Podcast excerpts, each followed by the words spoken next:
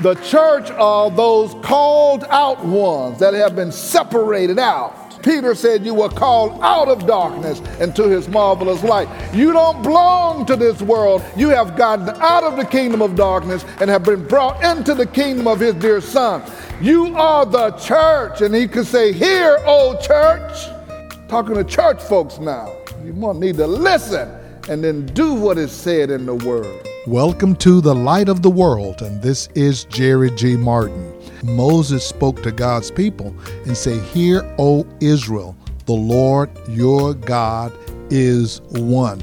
Peter spoke to the church and said, We need to continue growing up spiritually. We're going to share these messages with you today to help you to know that God is one and that you should keep growing spiritually. Come and go with us as we walk in the light of God's Word all scripture is God breathed and is useful for teaching, for correction. Now, once we get past the teaching part, it gets difficult. For correction, because that's where we start pushing back. I know it's going to be quiet. This is going to be a quiet one. That's where we push back when it comes to correcting. But it says scripture is useful for correction. And if you want to push back on that one, what about the next one? And rebuking you know what rebuking is? Telling you to your face. Not being mean, but just telling you right up front no, you're not right. That's not right. You're not right. You need to get that right. No, no, no, you're not right. That's not biblical. Elder Barnes, you ready for the benediction? Come on, you can come on up and. Because they're looking at me now. It's not going to be like that, is it? Yeah, it's going to be like that. It's going to be like that. What would it be like for us in the church to try to accomplish all the things that God has given us to accomplish? Upon this rock I will build my church, and the gates of hell shall not prevail against it. No weapon formed against me shall prosper. I'm above and not beneath. I can do all things through Christ who strengthens me. And let's assume that the church was all like the same age and mentality of the kids are just saying. And then you said, we can't do these spiritual wars with toddlers. We need some adults. Well, when was the last time you heard it said, or maybe when was the last time you said to somebody, you need to grow up? That statement is only directed at someone who's not acting their age. Have you ever said to an infant, you need to grow up? No, you don't say that to the infant because the infant act like an infant. Do you say that to your one year old? You need to grow up and start taking out the garbage. To your six month old, you need to grow up and start doing your part around the house. No. You say that to your 12 year old and your 13 year old. And if you're in my house where I grew up, you say it to your seven year old and your six year old. Everybody had to work. There's a normal expectation then that the infant will grow ultimately into adulthood. We just normally expect these kids to grow up. That's normal. If that infant, if that child receives proper nourishment, that infant will grow. It's, it's normal, it's natural. And that is the same way with believers there's an expectation that we will move from being a newborn believer to a mature, fruit bearing believer in the kingdom of God. That's what the idea is when we come to Christ and we are born again. We shouldn't be a spiritual infant 20 years after we got saved. We shouldn't be a spiritual toddler 20 years after we got saved, still wondering why somebody touched me. Why, that's my Bible. You touched my Bible. Get your hands off my Bible. Move over. Peter, the pastor and the apostle of the early church, recognized the importance of having mature believers to carry out the mission of the church. We need some mature believers to do the work of the Lord. He shared with the church some hindrances to their maturity And then he also shared what it would take for every believer to grow. In 1 Peter chapter 1 verse 1 Peter chapter 2 rather verse 1, he says this, "Therefore, rid yourselves of all malice and deceit, hypocrisy, envy and slander of every kind." like newborn babies, crave pure spiritual milk, so that by it you may grow up in your salvation, now that you have tasted that the Lord is good. Now, Peter is writing this to the church, and he's been the pastor for a while. And as the pastor, uh, you have a different perspective on um, the congregation. While you're in the congregation, you look at the pastor and then you size me up and you decide what I need to do to do, do better and to be a better pastor. You say, well, he needs to have more love, he needs to be more kind, he needs to preach shorter, he not preach so long, uh, he needs to, uh, you know, be more fair to all the members. So you just size me up. Well, when you come, you're just sizing up what's going on here, but I'm also sizing you up. So I'm looking at the whole congregation and I can see mature believers and I can see immature believers. That has nothing to do about how long you've been saved. I can see productive believers and unproductive believers. I can see believers who love the Lord with all their hearts and just believers who come to church. We're all in here. I'm thinking about when the news reporter asked me how do I handle people who want to join the church who might have a same sex attraction? And I said, Well, they're welcome because every Sunday in our church, we have liars, thieves, people who had unforgiveness in their heart, adulterers, fornicators. They come every Sunday. So tell them to come right on. You can come now, Elder Barnes. now, I didn't call nobody name, but I know they're in here. So I don't need to acting like we ain't, you know, everybody's just all right. And Peter said, we got all this stuff going on in the church. Some people have not matured in Christ and they have not taken off the things they need to take off. But just because that's the case, that's why he said all scripture is God breathed and useful for correction and rebuke so that we can correct the things. And if we don't tell you in the church, well, who's going to tell you? Because they're not going to tell you out there in the, in the world, and the, they're not going to tell you. Your president sure ain't going to tell you. Your congressmen are not going to tell you. The teachers aren't going to tell you. And sometimes the parents ain't even telling the, their kids the right way to go. Our assignment is to share the word of the Lord with you, what God says and God's standard of righteousness, so you'll know the truth. Peter begins with therefore, and of course, when we hear the therefore, we want to know what the therefore is there for.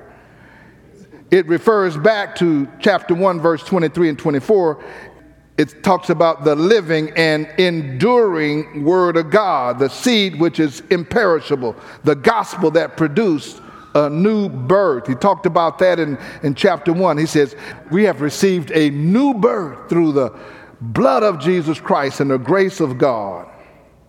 Look at verse 23. For we have been born again, not of perishable seed, but of imperishable, through the living and enduring word of God. For all men are like grass, and all their glory is like the flowers of the field. The grass withers and the flower fall, but the word of the Lord stands forever. And this is the word that's preached to you. The same word of God that we're preaching now has been preached for thousands of years, and it hadn't changed.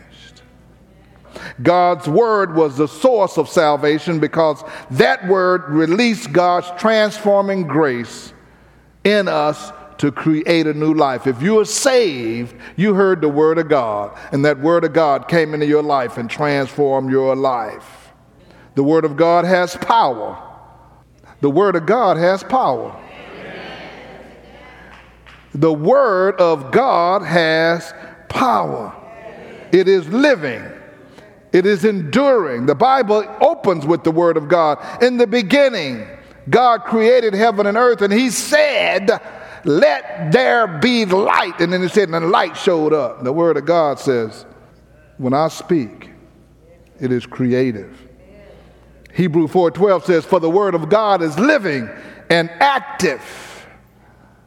If you have the old Queen James, King James Version, it says the Word of, Lord, of God is quick it is living and active. The word of God is living and active. It's not a dead word, it's a living word. See, that's why when you read the Bible, it's not like reading a magazine or a newspaper or a novel. When you read the novel, you read it one time, you go back, you read it again, it's the same thing. You read the word of God one time and you just hear something, and next time you read it, it kicks some, something else out at you. Next time you read it, it stirs up something else. He says, I'm alive and I'm active right now. The word of God is alive. It's the Word of God. He says the Word of God is living and active and is sharper than a double edged sword. Now, he said he'll cut you with it. So don't get mad at me. The Bible already said he going to cut you.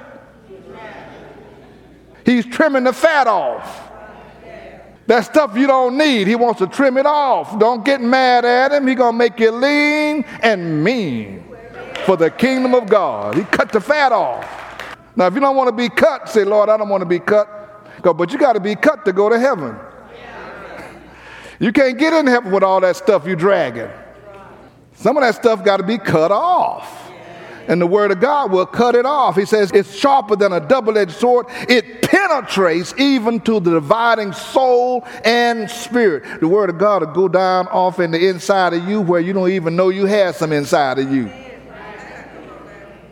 It, it divides the soul and the spirits, the joint and the marrow. You can't get no more penetrated than that. It judges the thoughts and the attitudes of the heart. We're talking about the Word of God.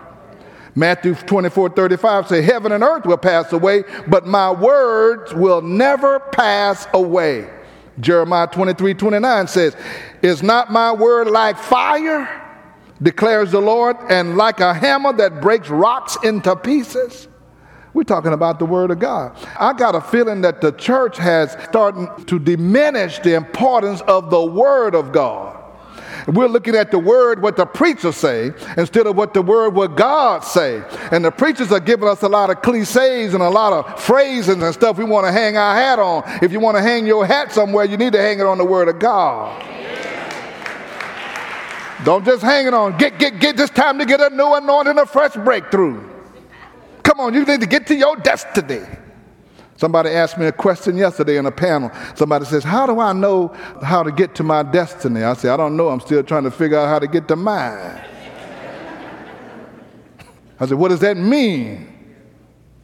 Peter reminded the church to remember that the saving power of God's word in their lives is the basis for the ongoing commitment to Scripture. He's trying to get the church folks to read their Bible. Are you going to commit to the Scriptures? Because the Scripture is going to be that catalyst for the power of God in your life. Striving to eliminate the sin in our life is a prerequisite then to the desire for the Word of God. See, holding on to sin in our lives drives you in the opposite direction from the Word of God that confronts us and exposes the sin in our lives. See, when you, when you got all this stuff hanging on you, you don't want to get into the Word. You don't want to get into the word when you ain't living right. You don't want to get into the word when you got these habits and actions and activities and attitudes that's ungodly. You don't want to just get into the word because he'll challenge you, he'll confront you, he'll make you uneasy. You can't sleep good at night. Peter begins this passage by saying in chapter 2, verse 1. Therefore, get rid yourselves. Since you've been saved, since you have the blood of Jesus on you, since he's brought you into a new life, then rid yourselves of all malice and all deceit, hypocrisy, envy, and slander of every kind. What do you mean by rid? He means put it to the side. It was the picture of them taking those old soiled clothing and garments and putting them to the side or taking off the old clothes. Paul put it this way in the book of Ephesians. Pull off the old man and put on the new man, pull off the old man you got to pull him off. You got to pull off the old when you come to Christ. Let me just start back from first base. When you get saved, the only thing that got saved was your spirit man who became alive to the things of Christ. Your mind didn't get saved and your flesh didn't get saved. You got to start pulling off some stuff and you got to get a renewed mind, or else you're going to try to keep doing the stuff you used to do. It's not automatic. You don't get saved and you ain't going to sin no more. Peter said, rid yourself. You got to do it. Nobody else is going to do it. Don't expect God to do everything on you. He ain't going to rid you of everything. You got to rid it. You got to put it off. When you find out you still get mad, you got an anger issue. You can't have no anger issue and, and be fruitful in the body of Christ. You got to get rid of that anger. That's something on the inside that need to come out. God will point it out to you. You got that anger issue. Uh, he pointed it out to Cain he says, you know, there's sin is crouching at your door. You better get rid of your anger issue. It's going to be your downfall. He didn't get rid of it. It was his downfall. He'll point it out to you. The writer of Hebrews said in 12 and 1, Therefore, since we are surrounded by a great cloud of witnesses, let us throw off everything that hinders and the sin that so easily entangles, and let us run with perseverance the race that is marked out for us. Now, the question is do you want to be a fruitful, victorious, mature believer in the body of Christ? And he's saying, if that's you and that's what you want out of your life, then you got to lay aside some things and get rid of every weight and sin that hinders you so you can run this race. So our writer is saying, in view of the fact that divine life has been imparted into the believer, the believer is commanded then to separate from sin. You got the divine life. You can't walk down that pathway anymore. This act of separating from sin must be a once and for all action. I'm separating. It doesn't mean that you're not going to have an issue from now and then, but you're not walking in it, you're not living in it, you're not continuing to practice in it. Everybody who goes fishing is not a fisherman. Just because you sin don't make you a sinner again. It's going to make you a sinner when you start practicing. You go get a sin license. You heard me say, I'm not a fisherman, but I went fishing one time. I didn't like it. I couldn't find where the fish were. I said, what time they coming? I've been sitting here for 30 minutes. Nobody showed up yet. Where's the fish? Well, I think we go to the other side. And I said, well, when you can figure out where they're at, let me know. Okay, I wanted to bring my television out there, my magazine. I wanted to read. I want to do something while I'm sitting there doing nothing. He said, we ain't doing nothing. We're fishing. I said, you can have that. I'm not a fisherman, although I went fishing. You can sin, but don't make you no sinner if you just get forgiven and keep going back to righteousness. So don't let the devil tell you, see that you done messed up, you might as well just go on whole haul. Just dive on back in there. No, if you dive back in there, that's because you wanted to. You're looking for an excuse. You got saved, but you kept looking back. You were like Lot's wife.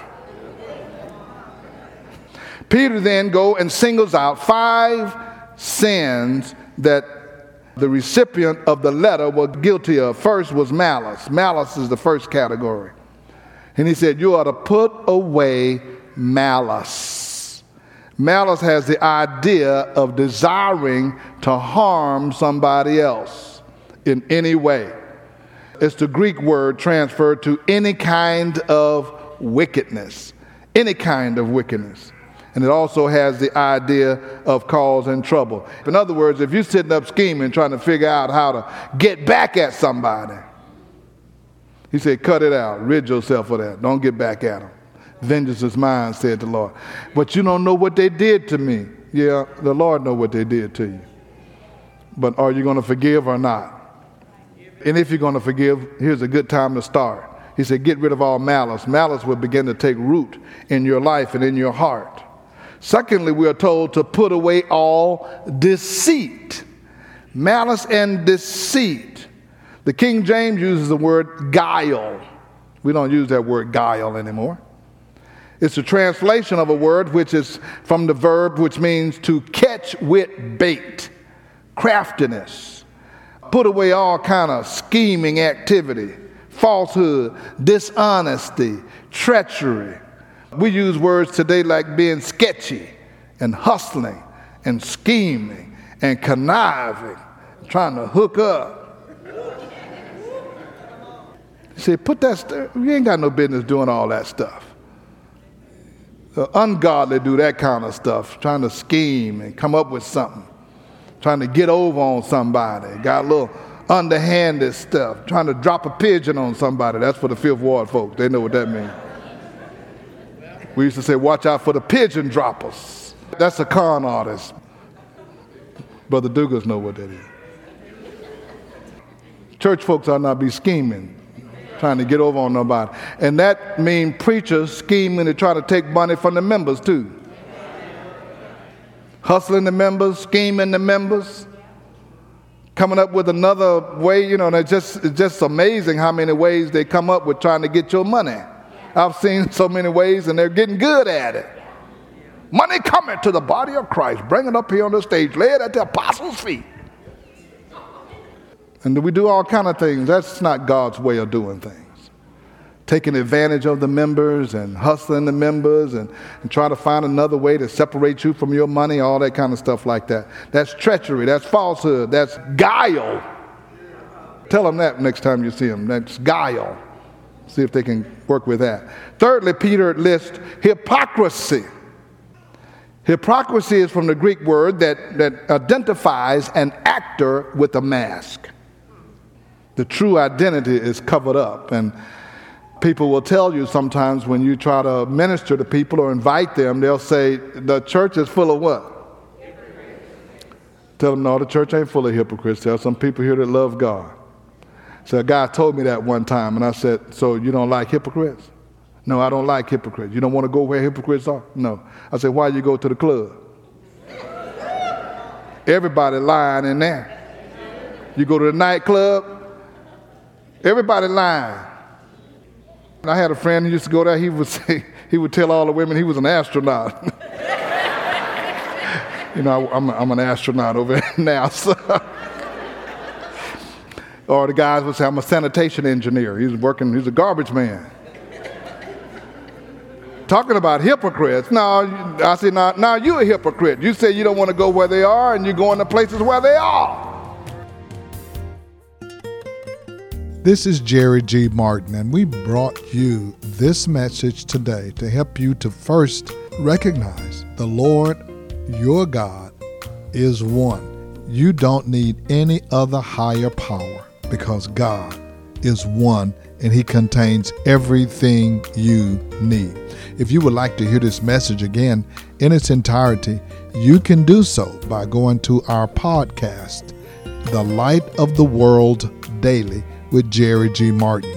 There you can listen to today's message or previous messages that aired on this broadcast. You can also subscribe to the podcast. You can also subscribe to the podcast and get a notice that a new podcast is available for your listening enjoyment. I don't have to remind you that we're living in turbulent times. The Spirit of God is reaching out for those of you who don't know Him if you are ready to make a commitment to Jesus Christ, you can do so now. If you need us to help you with that or pray with you that God will come into your life, call us right now at our prayer line number of 281 964 1393. Again, that's 281 964 1393. I invite you to join us either in person or online each Sunday at lowcf.org or at our location of 16161 Old Humble Road. Be sure to visit our bookstore. We have it right here on our campus. Call us for church supplies, communion supplies, books, or Bibles that you might need at 281 441 2885. Again, that number is 281 441 2885. Now, for the light of the world, this is Jerry G. Martin saying, May the Lord our God richly bless you, and we'll be with you again next time.